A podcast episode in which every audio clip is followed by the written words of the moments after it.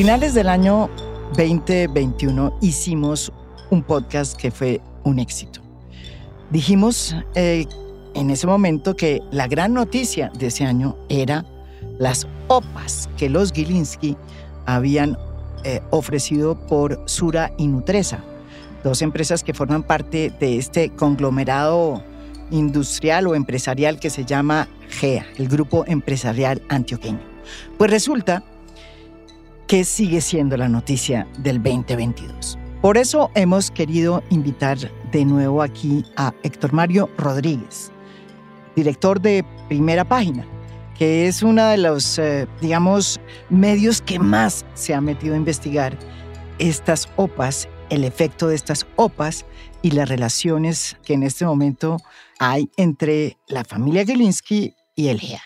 Relaciones tensas, complicadas, porque siempre es que hay mucho en juego. Y también está de nuevo con nosotros Andrés Moreno Jaramillo, economista de la Universidad del Rosario y un experto analista en el tema bursátil, muy importante, porque en este momento, eh, por ejemplo, las acciones de Nutresa y de Sura, pues van por los aires, por cuenta de todos estos movimientos que se han dado a partir de las OPAs presentadas por los Gilinski.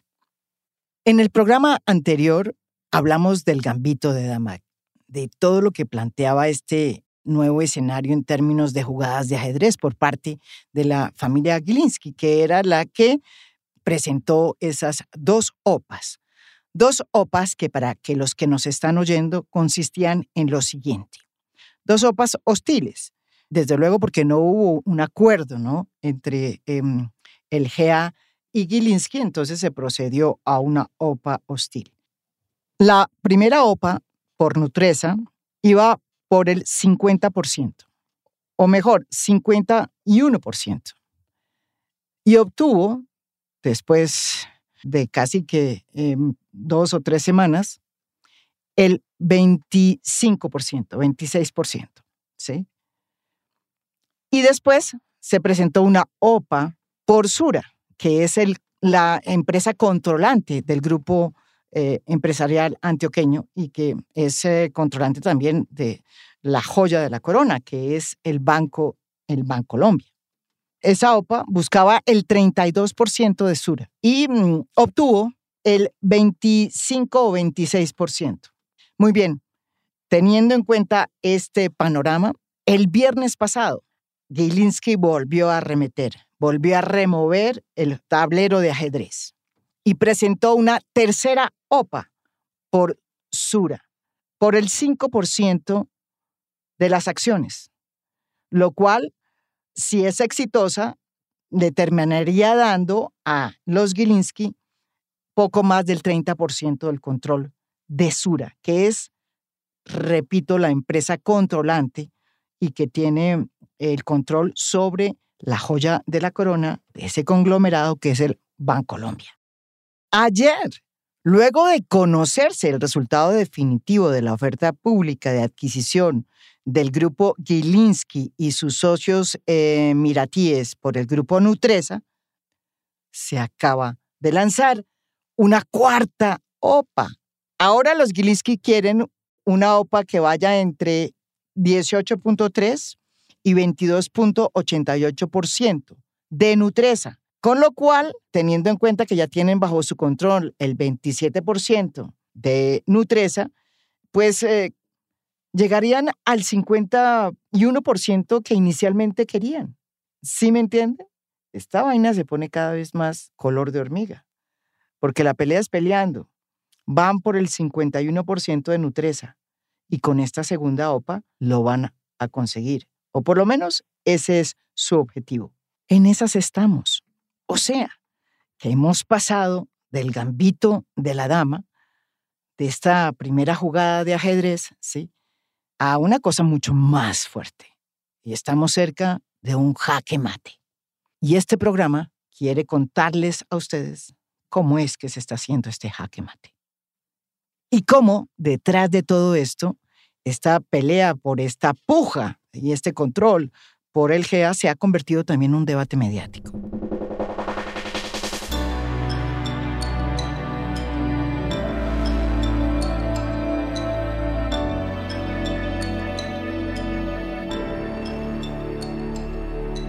Andrés, ¿por qué no nos explicas el ABC de todas estas OPAs, que ya van cuatro? ¿Y cómo es que esto está moviendo el tablero de ajedrez? Bueno, la OPA de Nutresa empezó el 30 de noviembre y se alargó por 30 días. Inicialmente eran 10 días, después Gilinski decidió alargarlo más allá de la Navidad y del fin de año y se acabó el pasado 11 de, de enero de este año.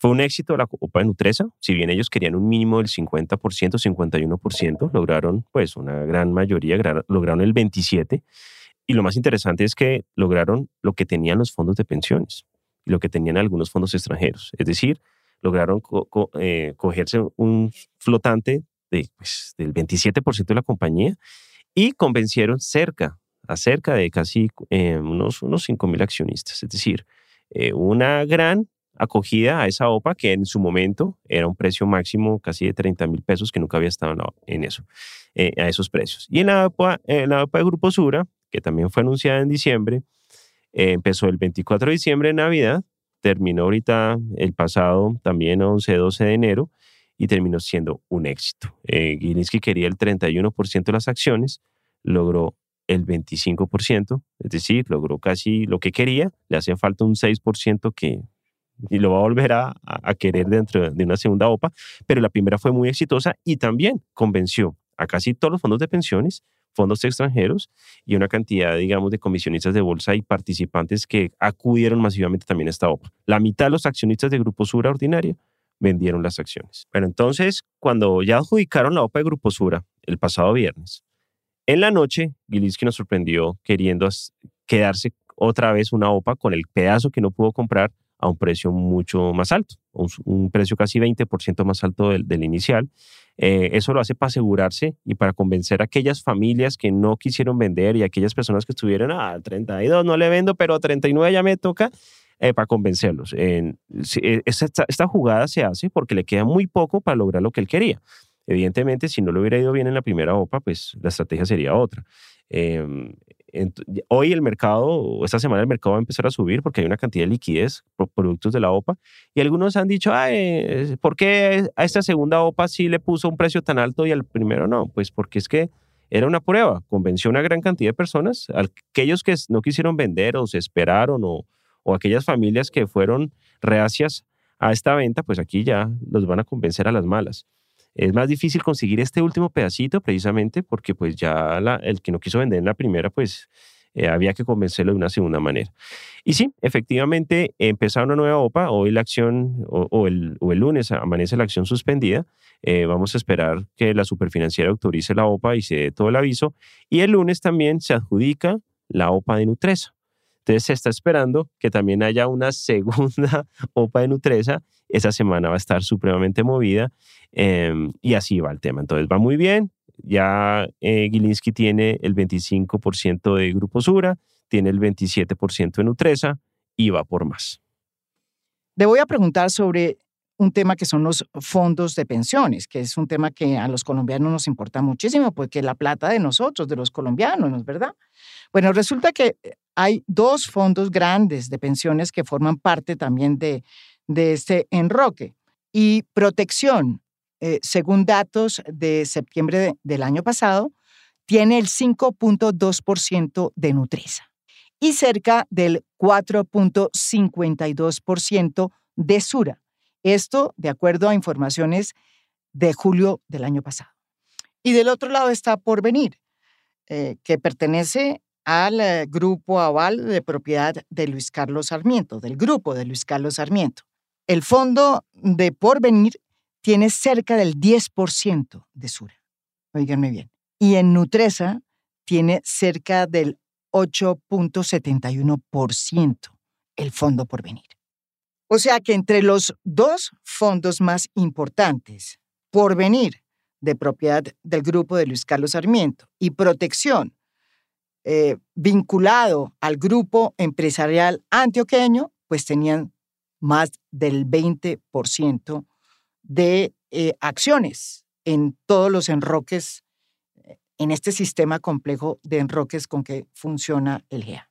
¿Por qué pregunto por estos fondos? Ah, porque en el programa anterior nos hacíamos la gran pregunta si estos fondos iban o no a vender.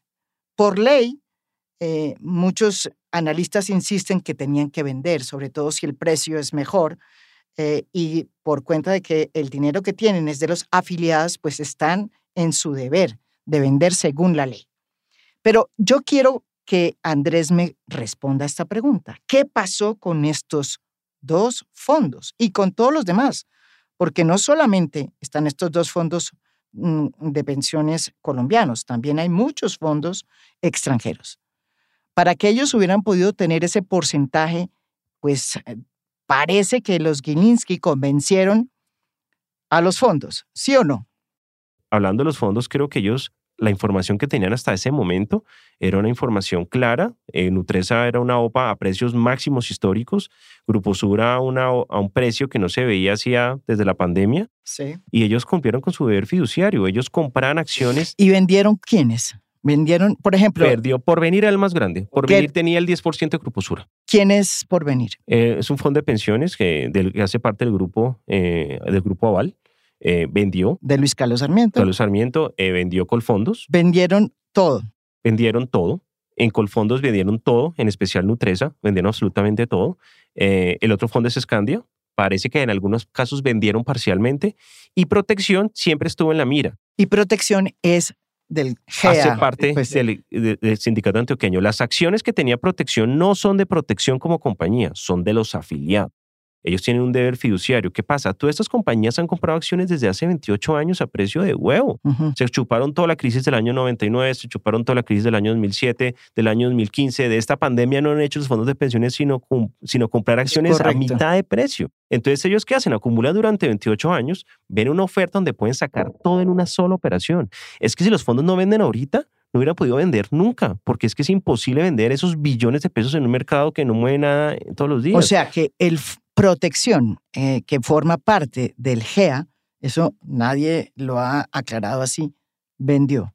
Mm. ¿Y vendió todo? El máximo accionista de Protecciones Bancolombia vendió gran parte. No se sabe todavía todo. Toca esperar a que Grupo Sura y Nutresa, después de adjudicadas ya las acciones y cumplidas, se adjudicaron el viernes las de Grupo Sura y se cumplen ahorita el miércoles y las de Nutresa hoy las deben adjudicar y se deben cumplir el jueves. Después de ese cumplimiento, y ya que Glinsky reciba las acciones, ya que se haga el cumplimiento, digamos, monetario, ellos deben revelar cómo quedó la nueva composición accionaria. Y seguramente aparecerán algunos fondos de pensiones, eh, pero con una cantidad muy reducida. O sea, eh, te puedo decir que el 90-95% de las posiciones las vendieron y estuvo bien vendido. Ese era el momento de vender porque ellos adquieren plata, lo que han acumulado durante tres décadas, lo venden en un solo paquete y ya pueden empezar a distribuir otro tipo de inversiones mucho más interesantes, diferente a, a quedarse con esa pelea.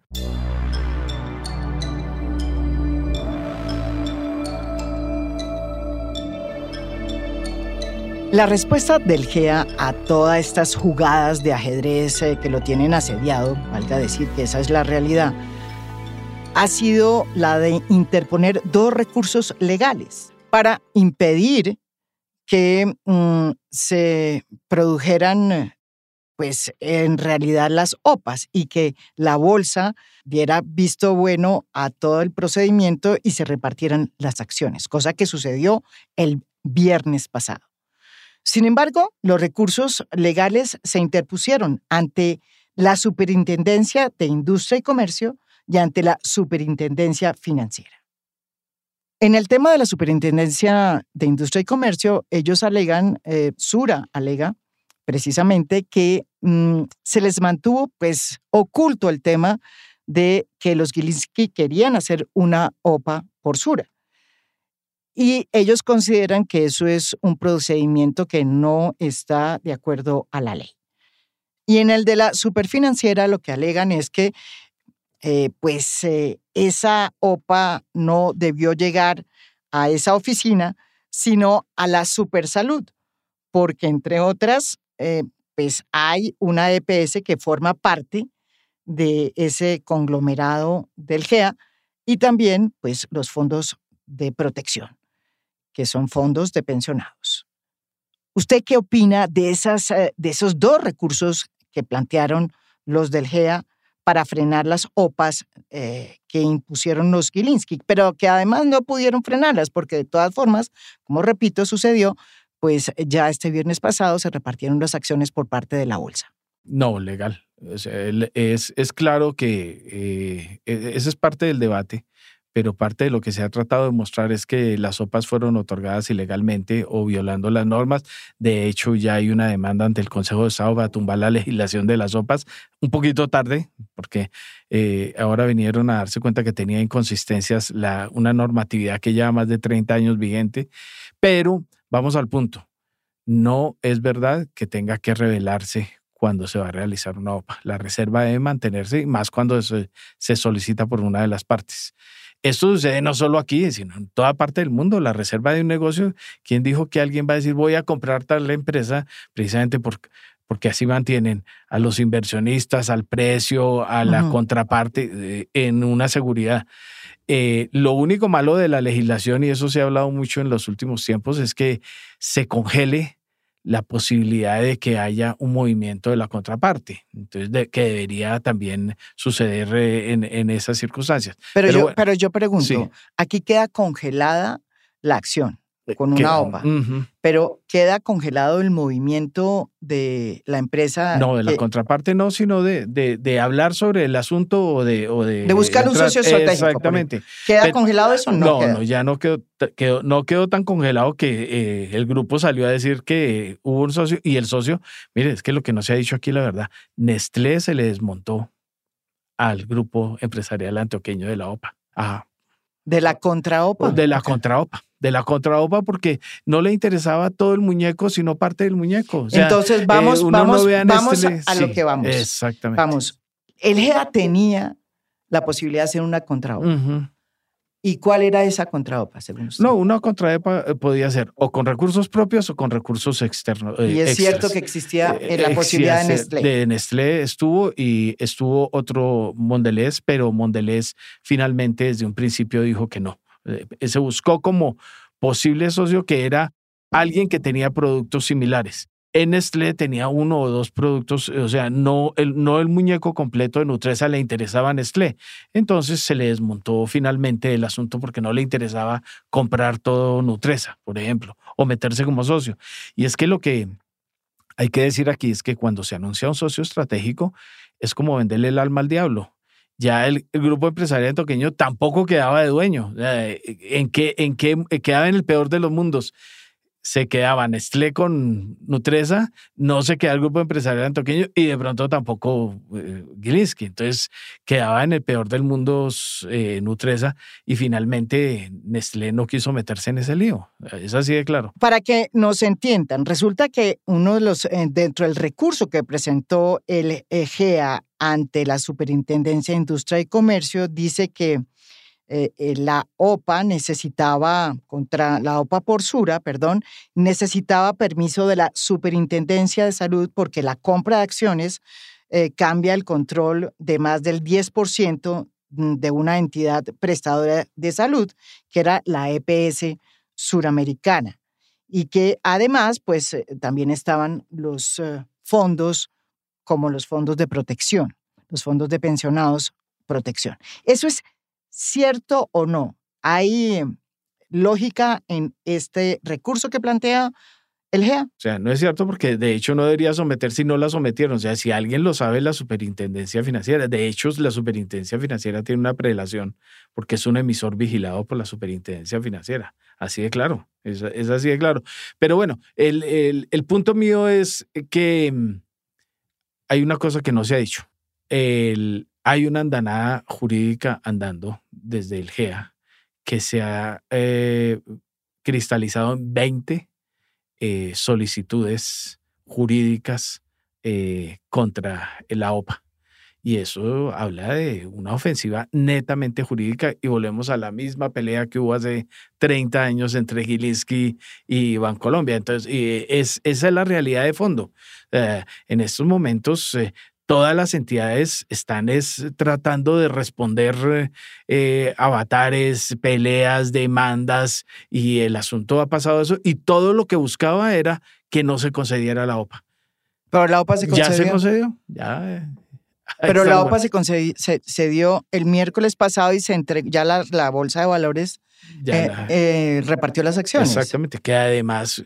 El viernes. sí, lo, peor es que se haya metido al presidente de la Bolsa de Colombia a decidir un lío jurídico en el que no tenía nada que ver, que no iba a poder dormir, que quién sabe que venía una decisión tenaz, que cuando él no tiene eh, jurídicamente nada que ver en el asunto. Entonces, es, es parte de la pelea, ¿no? Ni defiendo a una parte ni a la otra, pero esto ya ha pasado a otros ámbitos. Andrés, ¿usted qué opina sobre la reacción que ha tenido en términos eh, jurídicos? Porque ha sido una pelea jurídica la que ha emprendido el GEA por frenar las OPAs que, eh, planteadas por, por eh, no estoy de acuerdo con el, con el actual jurídico, actual jurídico del GEA eh, no es cierto que haya que revelar, es decir, eso no es cierto, no es un deber revelación de la SICON, de la superfinanciera, decirle a la contraparte, oiga, le van a hacer una OPA, tenga cuidado, lo estoy avisando. Eso no es así, es cerrado. Eh, creo que ha sido eh, muy mal asesorado el GEA jurídicamente. Yo le quiero recordar una cosa al GEA.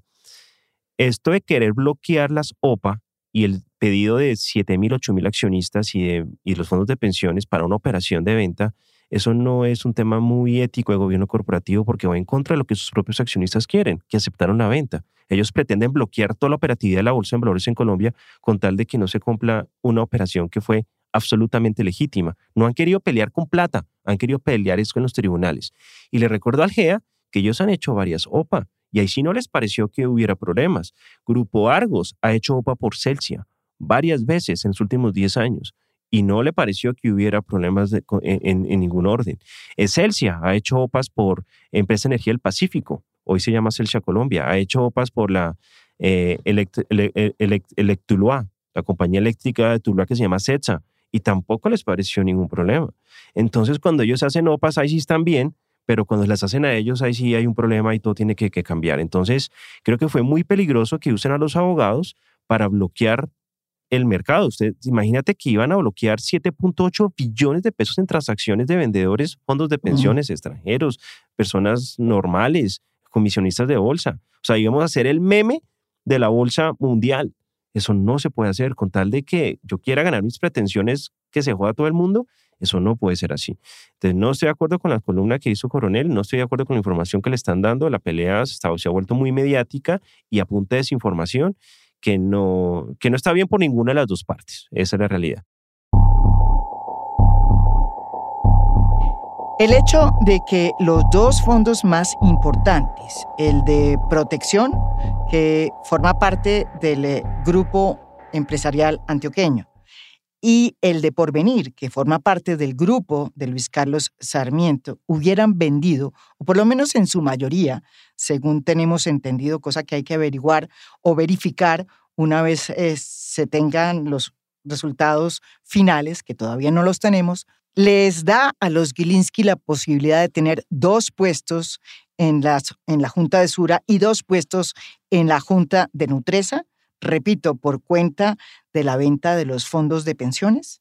Ahí es donde ese número es muy interesante, porque es que eso también hizo la diferencia. Eh, nadie lo tenía en, en, las cuentas. Eh, la venta de protección. La venta de protección. Está en discusión lo de Sura, eh, un puesto, que es el puesto de Argos, que sería el perdedor en este caso, en, en, el caso de Sura, porque es el, va a entrar en disputa de los, de los votos y del cociente que haya para esa elección. Usted en primera página sacó informe, una, sí, un informe diciendo que el eh, grupo Gilinski solo necesitaba el 30% de Sura para tomar el control de todo el grupo. Cuéntenos eh, cómo es ese, mm, ese juego de ajedrez, porque eso ya no es un gapito de dama, eso ya es casi que un jaque mate. ¿Cómo es ese juego? Sí, como habíamos dicho, el famoso eh, gambito de la dama, eh, el principio la jugada de Nutresa era la distractora y en verdad el que valía la pena era mm, Sura, porque Sura es el controlante de las grandes inversiones y de hecho Nutresa también, si ahora lanzan esta segunda OPA, eh, va a tener unos, eh, una injerencia muy importante en el mismo Sura. Pero hay una cosa que no se ha dicho y eso es eh, muy importante decirlo ahora. ¿Por qué sí es importante Sura? Sura es el controlante directo de Bancolombia. Entonces se ha pensado mucho de si se va a lanzar eh, una OPA por Bancolombia. No es necesaria ni eh, en medio de las circunstancias de lo que acaba de pasar. Solamente con el control. Con el control. De Sura. El, control real que puede llegar a tener Sura en, o que tiene Sura en, en Bancolombia es del 46%. Es decir, que bien manejada eh, o imponiendo condiciones en la junta directiva, no tiene por qué entrar a a, decir nada en Bancolombia, sino que ya lo tiene directamente controlado. Entonces, eh, esa es la jugada maestra del asunto. Eh, Sura fue la jugada maestra de este. ¿Y usted cree que ya hoy tiene ese control en Bancolombia de los Gilinski? Eh, con el le, falta el pedacito de la junta. O sea, tener dos en la junta es muy diferente. Mire, y, por eso es que lanza esa OPA. Pero no es solamente eso, no es solo los dos. ¿Qué pasa? hay un poco de miembros independientes. En medio de todo este manejo de gobierno corporativo que ha pasado en los últimos años en, estas empresas, estas empresas a las que han entrado fondos extranjeros eh, han sido muy exigidos en materia de gobernanza, gobierno corporativo. Y en medio de eso han disminuido la participación de los propios y directos directores y se los han entregado a terceros. Esos terceros quedan muy complicados en una situación de que tengan que decidir a favor de quién, o del grupo que entra o del grupo que ha controlado siempre. ¿Y esos terceros quiénes son? No, pues eh, hay gente, uno ve a un Armando Montenegro, por ejemplo, de BTG Pactual, que es un banco mm, ultrapoderoso en Brasil, eh, que le queda muy complicado tomar decisiones eh, favoreciendo a uno u otro en, una circunstancia y no al negocio. Entonces ahí vamos a ver unas pujas bastante complicadas en las cuales el, grupo ya no, ya no tiene el control de la Junta, ya no lo va a tener, lo va, lo va a tener, eh, solamente va a tener unos puestos y segundo, va a tener el voto más complicado de ahora en adelante. Héctor Mario, ¿quiénes son realmente los dueños del GEA? las familias dueñas del GEA. Entonces hay varias familias, todas estas mismas, muchas ahorradoras y segundo, muchas que fueron las que crearon eh, las, eh, las compañías. Entonces ahí aparecen eh, los Mejía, los, los mismos Echavarría, que hay muchos Echavarría, no la gente va a creer que son los Echavarría o los Haga, la, hay unos de ellos, pero hay otros Echavarrías, otras múltiples familias de ese apellido que son muy eh, dueñas del sindicato antioqueño. También la familia Vélez, que no se ha tenido muy en cuenta, pero es eh, la que incluso ha liderado eh, ser la presente y manejadora de Argos. Está la familia Palacio, que es la de la de la industria plástica, que también es muy grande, pero porque ha crecido alrededor de todo lo que suministra para las compañías de, mismas de Nutresa. Está pues Manuel Santiago Mejía, que es eh, casi que el principal accionista. Entonces, estas familias se habían acordado que entre ellas iban a protegerse, que ellos eh, están cómodos con esa participación, porque ellos no viven del dividendo de Nutresa, ni de Sura, ni nada de estas cosas, sino de lo que producen para el grupo. El, hoy el grupo empresarial antioqueño es un emporio eh, de contratación impenetrable. Véndale algo, vaya, trate de venderle el, el, cacao, los empaques, cualquier cosa al, sindicato antioqueño y es solamente las familias. Entonces, cuando la familia, el parte del enroque es en negocio. Entonces, cuando yo tengo un contrato con el sindicato, ¿para qué me importa la acción? así tenga acciones. Sabemos bien quiénes son los Gilinski. Jaime Gilinski, sus hijos, entre ellos Gabriel Gilinski, están metidos en esta puja. Pero no sabemos mucho de su socio, del socio que está eh, metido en el negocio en Nutresa, por lo pronto, no está en la OPA de Sura. ¿Quién es el socio Abu Dhabi de los Gilinski?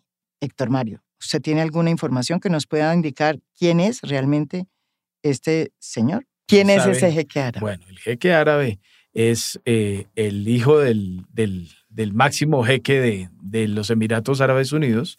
Eh, no es muy bien visto, pero es el que maneja las empresas. Pero curiosamente, esas empresas que maneja también son dueñas de otro activo en Colombia, de Minesa y del páramo, de la mina del páramo de Santurbán. Sí, señora, ese. Y estuvo el señor mismo que estaba siendo presentado por Gilinski como el eje de la operación y el que lo estaba respaldando, se estaba reuniendo con el presidente Duque ocho días antes en la visita que hizo Duque allá. Entonces, eh, eh, o sea, que él, es, él está detrás de lo de la páramo de Santurbán. Páramo de Santurbán. Esos son los dineros de Minesa que ellos los dan por perdidos. ¿no? Empecemos por ahí. Ellos han hecho un esfuerzo. ¿Cuántos aviones enviaron a Colombia con vacunas desde los Emiratos Árabes Unidos en toda esta pandemia? Le han hecho todos los coqueteos, le llegaron, nada que reciben el aval. Colombia ya les dijo que no. Esta puja por eh, el GEA, por parte, eh, por el control del GEA, por parte del grupo Gilinski, se ha transferido a los medios. Y en los medios hay ya una eh, pugna y hay una pelea mediática alrededor de esta puja. Hay quienes sostienen, comenzando por los reportes de Daniel Coronel y las columnas de Daniel Coronel, que eh, los Gilinski estarían utilizando la revista Semana propiedad de ese grupo para ambientar a su favor la puja que ellos están haciendo por el control del GEA. Pero a su vez, el GEA ha salido también eh, muy punzante a denunciar em, que hay, como ya lo dijimos, una serie de irregularidades profundas cuestionando seriamente las OPAs, por ilegales y presentando unos recursos que ya hablamos de ellos. Dos recursos ante la Superintendencia de Industria y Comercio y ante la Superintendencia Financiera. Pero además, el Grupo Sura sacó un comunicado a finales de diciembre en el que le solicita a la Superintendencia Financiera de Colombia que vele por la veracidad de la información que se publica sobre un emisor de valores en un medio masivo de comunicación.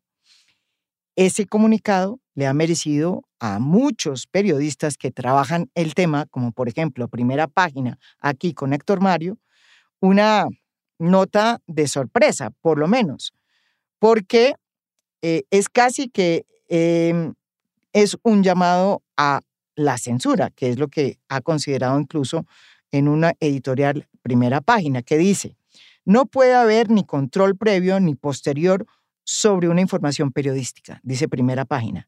Y dentro de la órbita de sus funciones, la superfinanciera no tiene cómo actuar sobre la prensa, solo sobre sus vigilados, entre ellos los emisores de valores.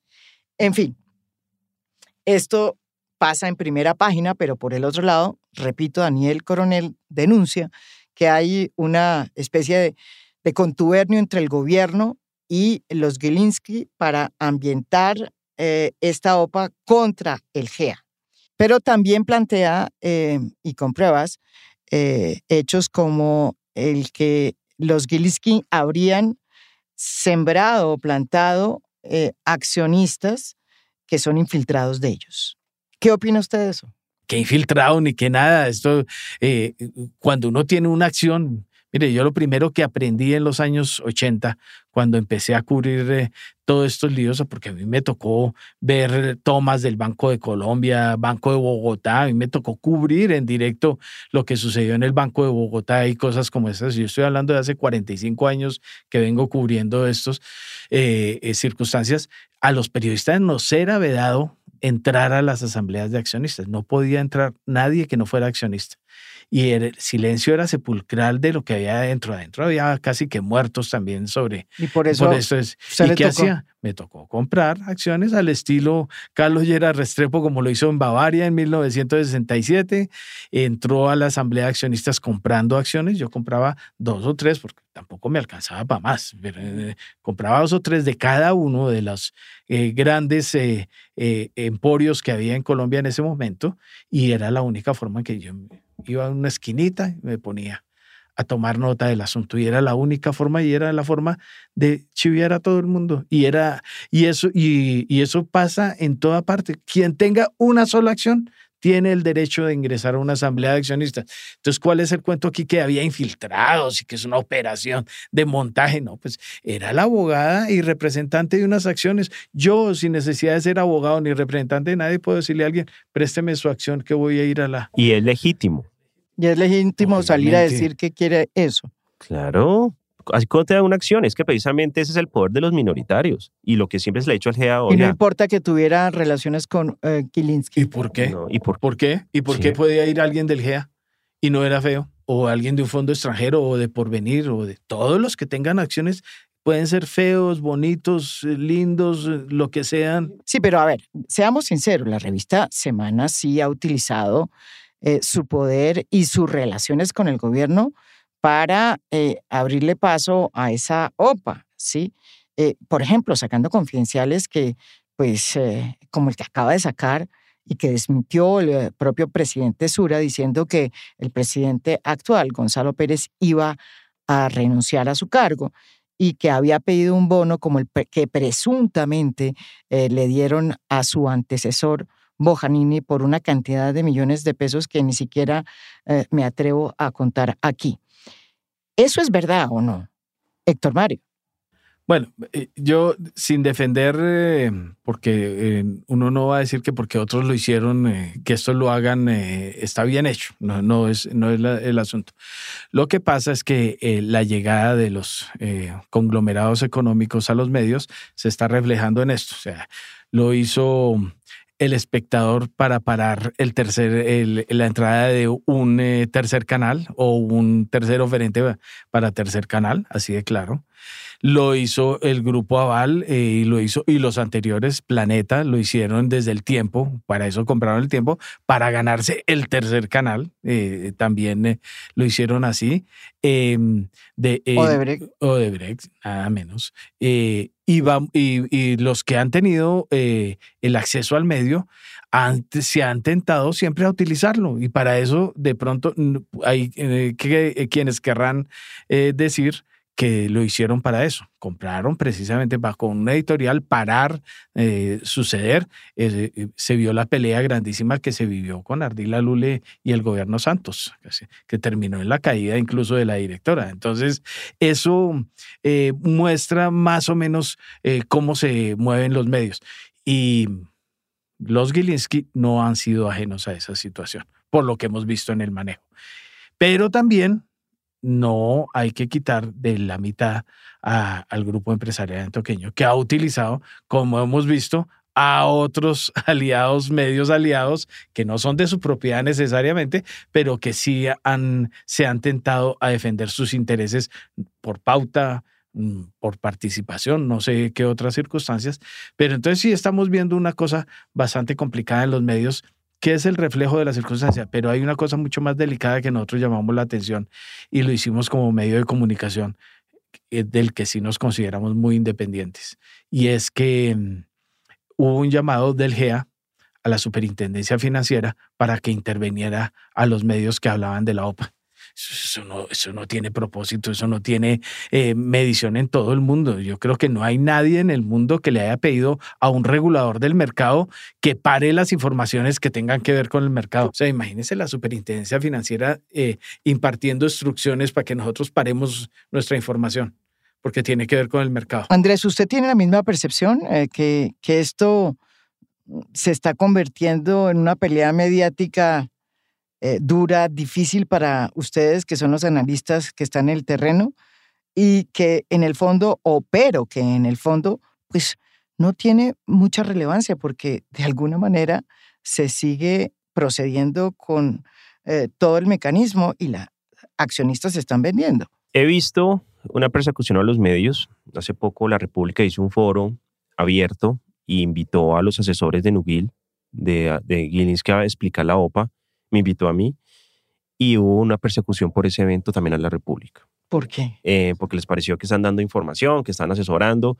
Es más, un, en, o sea, en, un medio, en un país donde nadie nunca habla nada, donde nadie se dice nada de la bolsa, a ellos no les ha gustado los análisis que algunos líderes de opinión y algunos analistas hemos hecho al respecto. Porque cuando les conviene, ahí sí les parece ¿A muy bueno. ¿Algea? Eh, Algea no les ha gustado, ni cinco. No, no le gusta lo que hace la República, no le gusta lo que hace Primera Página, no le gusta lo que sale en ningún lado que les convenga a ellos. Obviamente, pues en semana no les gusta, les retiraron la pauta a semana. Eh, en una pelea que no debería ser así, Ahora también hicieron un foro con ellos con el colombiano, los del GEA, hablando de que por qué es tan bueno Nutresa, porque es tan bueno Grupo Sura. Pero es que ellos ya sabían, eh, eh, han maltratado y han ignorado al accionista minoritario durante 10 años y más años. O sea, no han visto dinero, no, han visto. Ahora sí les dio por inscribir a Cementos Argos en Nueva York, traer fondos extranjeros para que les dé valor, valoración real a las compañías de lo que está pasando, eh, que traer otro tipo de mecanismos para que los accionistas vean en la bolsa lo que se refleja realmente en las compañías pero eso en medio de un enroque no termina siendo nada. O sea, lo que no hicieron durante 10 años o más, ahora lo que hicieron hacer en el último mes y medio. Y ya es muy tarde, ¿ya para qué? Eh, pero la pelea pudieron haberla dado poniendo plata o aceptando alguna OPA y cogiendo esa caja y ellos mismos delistando sus compañías y valorizándolas. Pero no han querido hacer OPAs competitivas, no han querido eh, hacer otro tipo de, situaciones con este negocio que es con plata. Eh, los cogieron completamente con los pantalones abajo y se han dedicado a esa perseguir analistas, a, a, buscar que la superfinanciera regule a los medios de comunicación a ver qué pueden decir y qué no pueden decir, eh, a mandar a los enemigos de Gilinski a que hagan columnas. Eh, Daniel Coronel lo han asesorado muy mal, eh, ha dado cosas que no son y todo le echa la culpa al gobierno. Entonces, cualquier cosa que dice aprovecha culpa de Uribe y Duque. eso no es así. realmente creo que ha faltado un poco de, de objetividad de ciertos analistas y líderes de opinión para decir lo que está ocurriendo y lo que está pasando. Entonces, creo que se volvió una guerra mediática. GEA lo volvió una guerra jurídica. Y, Gilinski, y Gilinski también. los dos. Pero Gilinski lo que sí está poniendo es plata.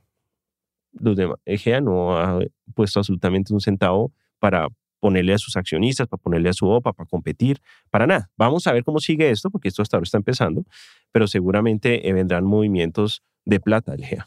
Una de las cosas que ha dicho Daniel Coronel en sus columnas y con la cual pues es evidente que eh, tiene mucha razón, es que eh, Gilinski a través de la revista Semana ha sido pues prácticamente un sostenedor eh, del gobierno de Duque. Eh, un gobierno que tiene unos serios problemas de credibilidad en la opinión pública. Semana se ha convertido en su gran bastión. Eso, eso ha ayudado.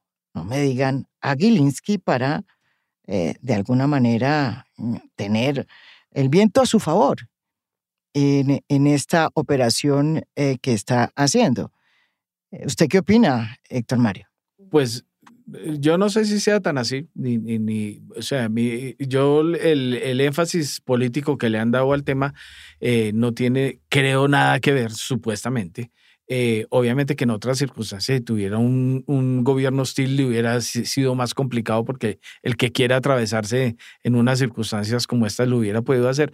Aquí yo creo que están dando también mucho lo que ha pasado con lo que dijimos la vez pasada, el famoso páramo de Santurbán. Hay que recordar que eh, los... Eh, árabes están detrás de que les devuelvan la posibilidad de explotar esa licencia y es que ahí estamos hablando también de mil millones de dólares. Bueno, al final de toda esta discusión y de todo este ajedrez, porque esto realmente es un ajedrez, hay una cosa clara, Andrés, que los Gilinski presentan una tercera OPA por Sura, ¿sí? por 5%, precisamente para ver si conquistan el corazón de esas familias poderosas que son las verdaderas dueñas del GEA. ¿Me equivoco o no, Andrés? No, eh, eh, eh esto está así actualmente. 50% lo tiene aproximadamente el GEA, 48, 50. Hablo tanto de Nutresa como de Grupo Sura. El 27% y casi 30% lo va a tener Gilinski, y hay un 20% que queda como en el aire, que tiene una cantidad de minoritarios, entre ellos las familias.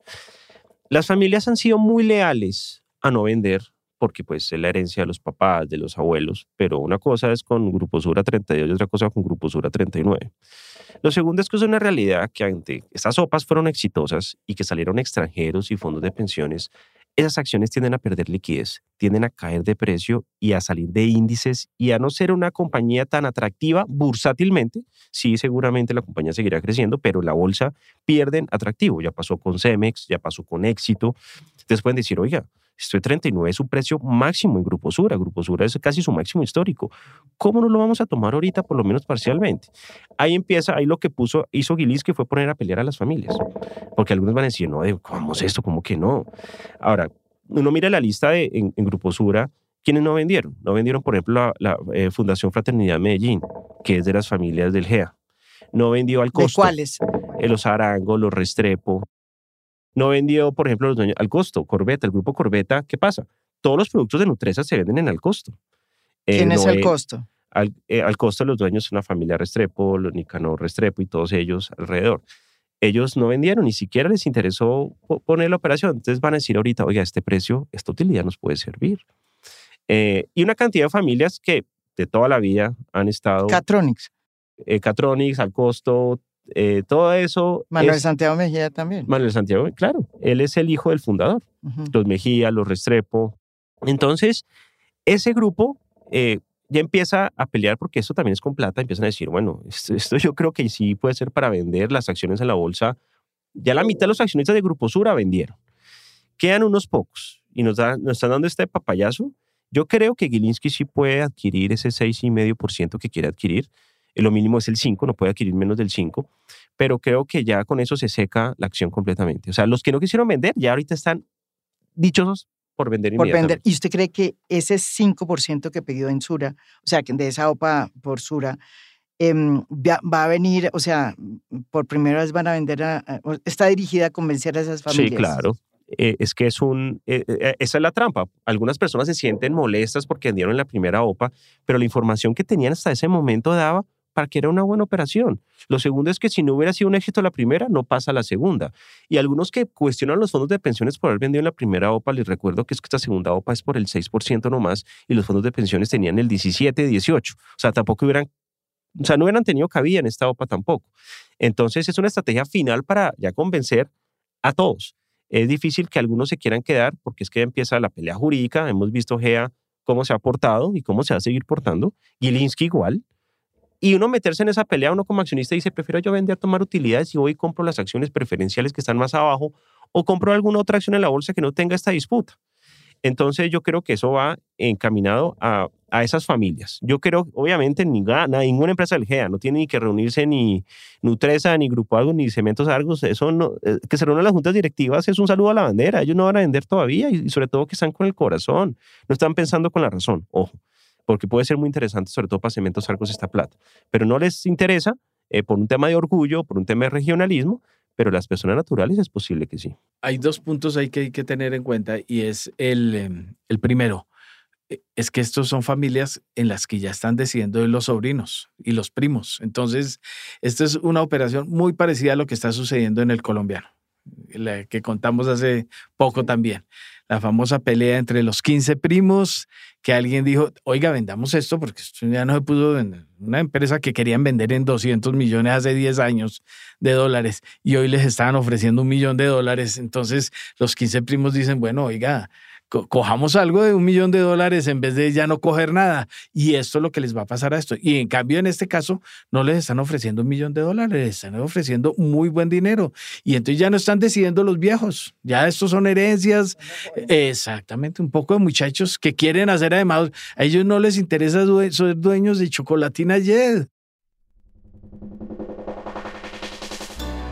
Jaque mate en ajedrez se denomina la jugada precisamente que da fin al juego y que supone la obtención de la victoria para aquel que la logró ejecutar. En este caso, la victoria, todo así lo indica, es para Gilinski, que le podría estar haciendo jaque mate al grupo GEA. Lo que pasa es que así ellos eh, los Gilinski logren eh, el control del GEA, no les va a quedar fácil. Porque la gran pregunta es, ¿qué va a pasar? Porque hay ya un pleito jurídico. Y uno se pregunta si este jaque mate de pronto no nos va a devolver a 32 años atrás, cuando precisamente eh, se produjo una misma jugada muy parecida que terminó en un gran pleito jurídico que terminó eh, casi que 15 años después, con un pierde-pierde en el fondo. ¿Qué es lo que va a pasar, Héctor Mario? Porque es evidente que hay un jaque mate, pero ¿Qué pasa después de este jaque mate? Yo creo que aquí lo que viene es un miércolero. O sea, esto viene, eso es, digámoslo coloquialmente. Nos repetimos 32 años eh, atrás. Exactamente. Esto va a ser una pelea eh, muy tenaz porque aquí no, yo no le veo salida a un arreglo.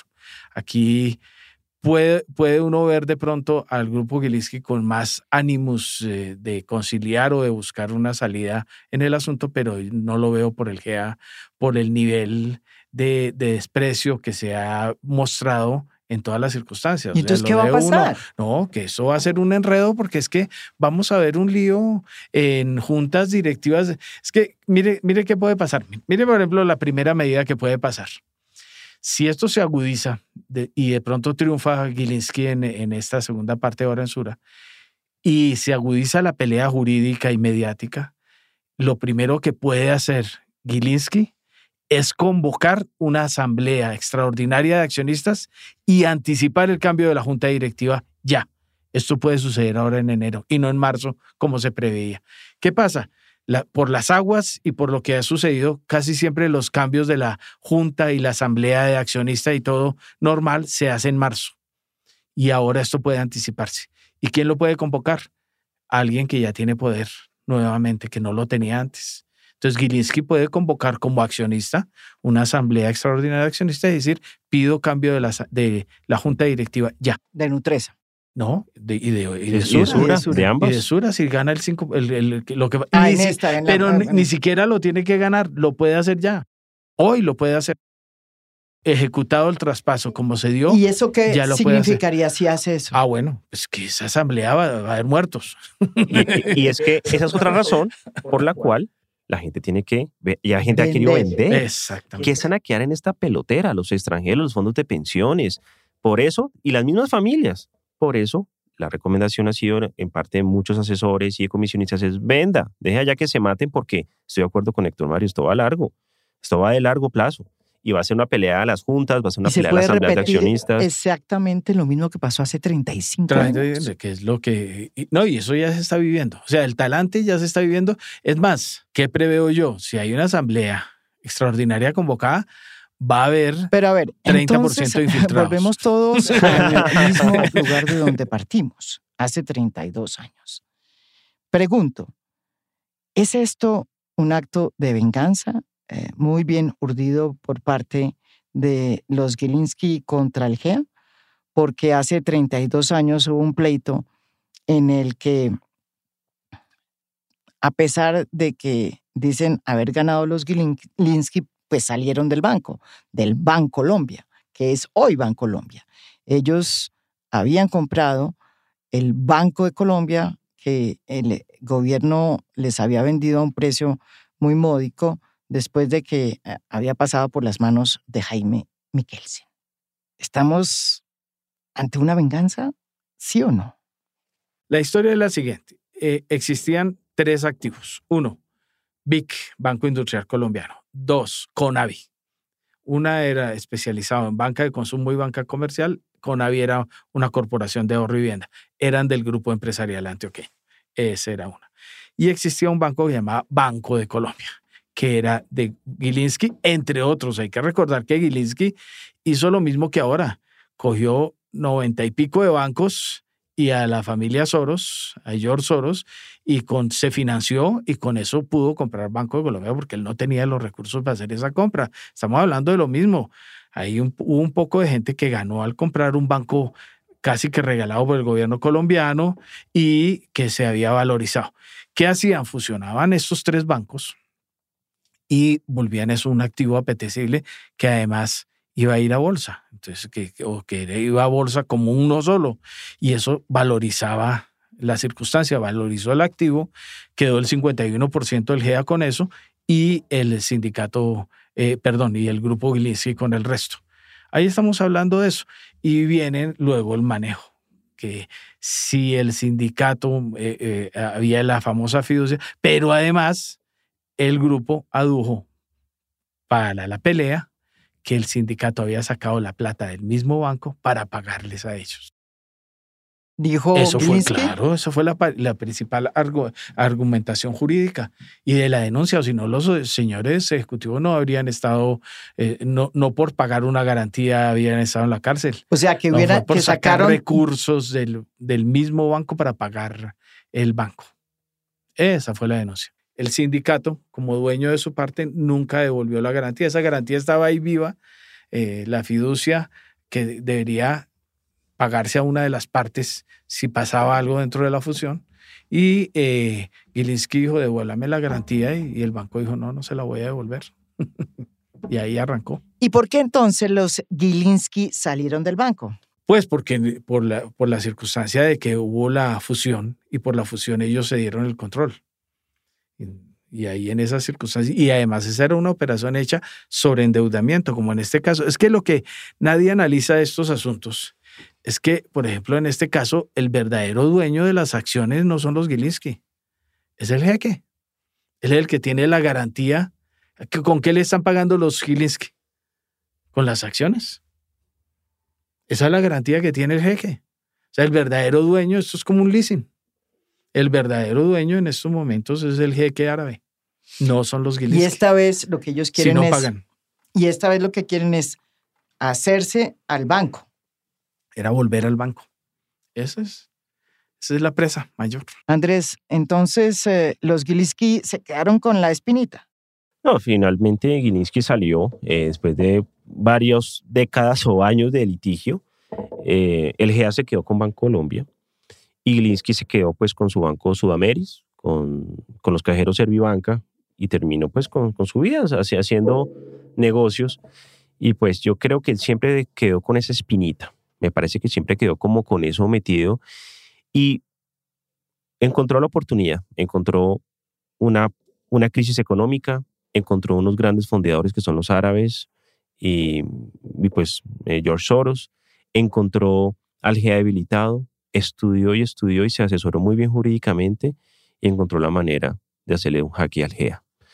Y aprovechó obviamente la circunstancia política que hay y creo que no encontró el mejor escenario. Realmente esto no hubiera pasado hace dos años. Sin Duque y sin Semana. Y seguramente con todas las cosas se, digo armó. que sin Daniel Quintero. Ahí fue donde empezó. No, es que ese es, eh, o sea, parece una circunstancia política o defender un interés que a, alguien, algunos no les gusta, pero si, si el sindicato no hubiera salido, sacado, hubiera sido sacado a gorrazos de EPM, no estaría en las circunstancias tampoco que estaba. Eso lo debilitó bastante. Y entonces, esta es su venganza. Es la venganza y ojalá hagan una película al respecto, una, una serie en Netflix, porque sí está de infarto el tema. Y esto es A Fondo, un podcast original de Spotify. Yo me llamo María Jimena Duzán y les recomiendo que escuchen la primera parte que hicimos sobre esta puja eh, que se llama Gilinski versus Gea. Sobre todo porque pone contexto para este segundo capítulo, donde hubo jaque mate. En el primero hablamos del gambito de dama. Ahora hubo jaque mate. Por eso es que es importante escuchar los dos episodios. Y esto no ha terminado. Esto continúa. Aquí, esto no se ha acabado. Pilas con el rey.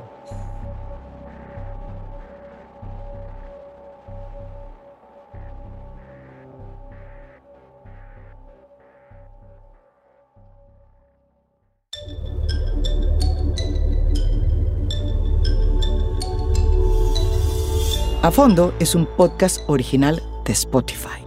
Producción general, Lucy Moreno. Editor de contenido, Adrián Ateortúa. Editores de audio, Cristian Leguizamón y Audio Factory. Música original, del maestro Óscar Acevedo. Gracias por escuchar. Soy María Jimena Duzán.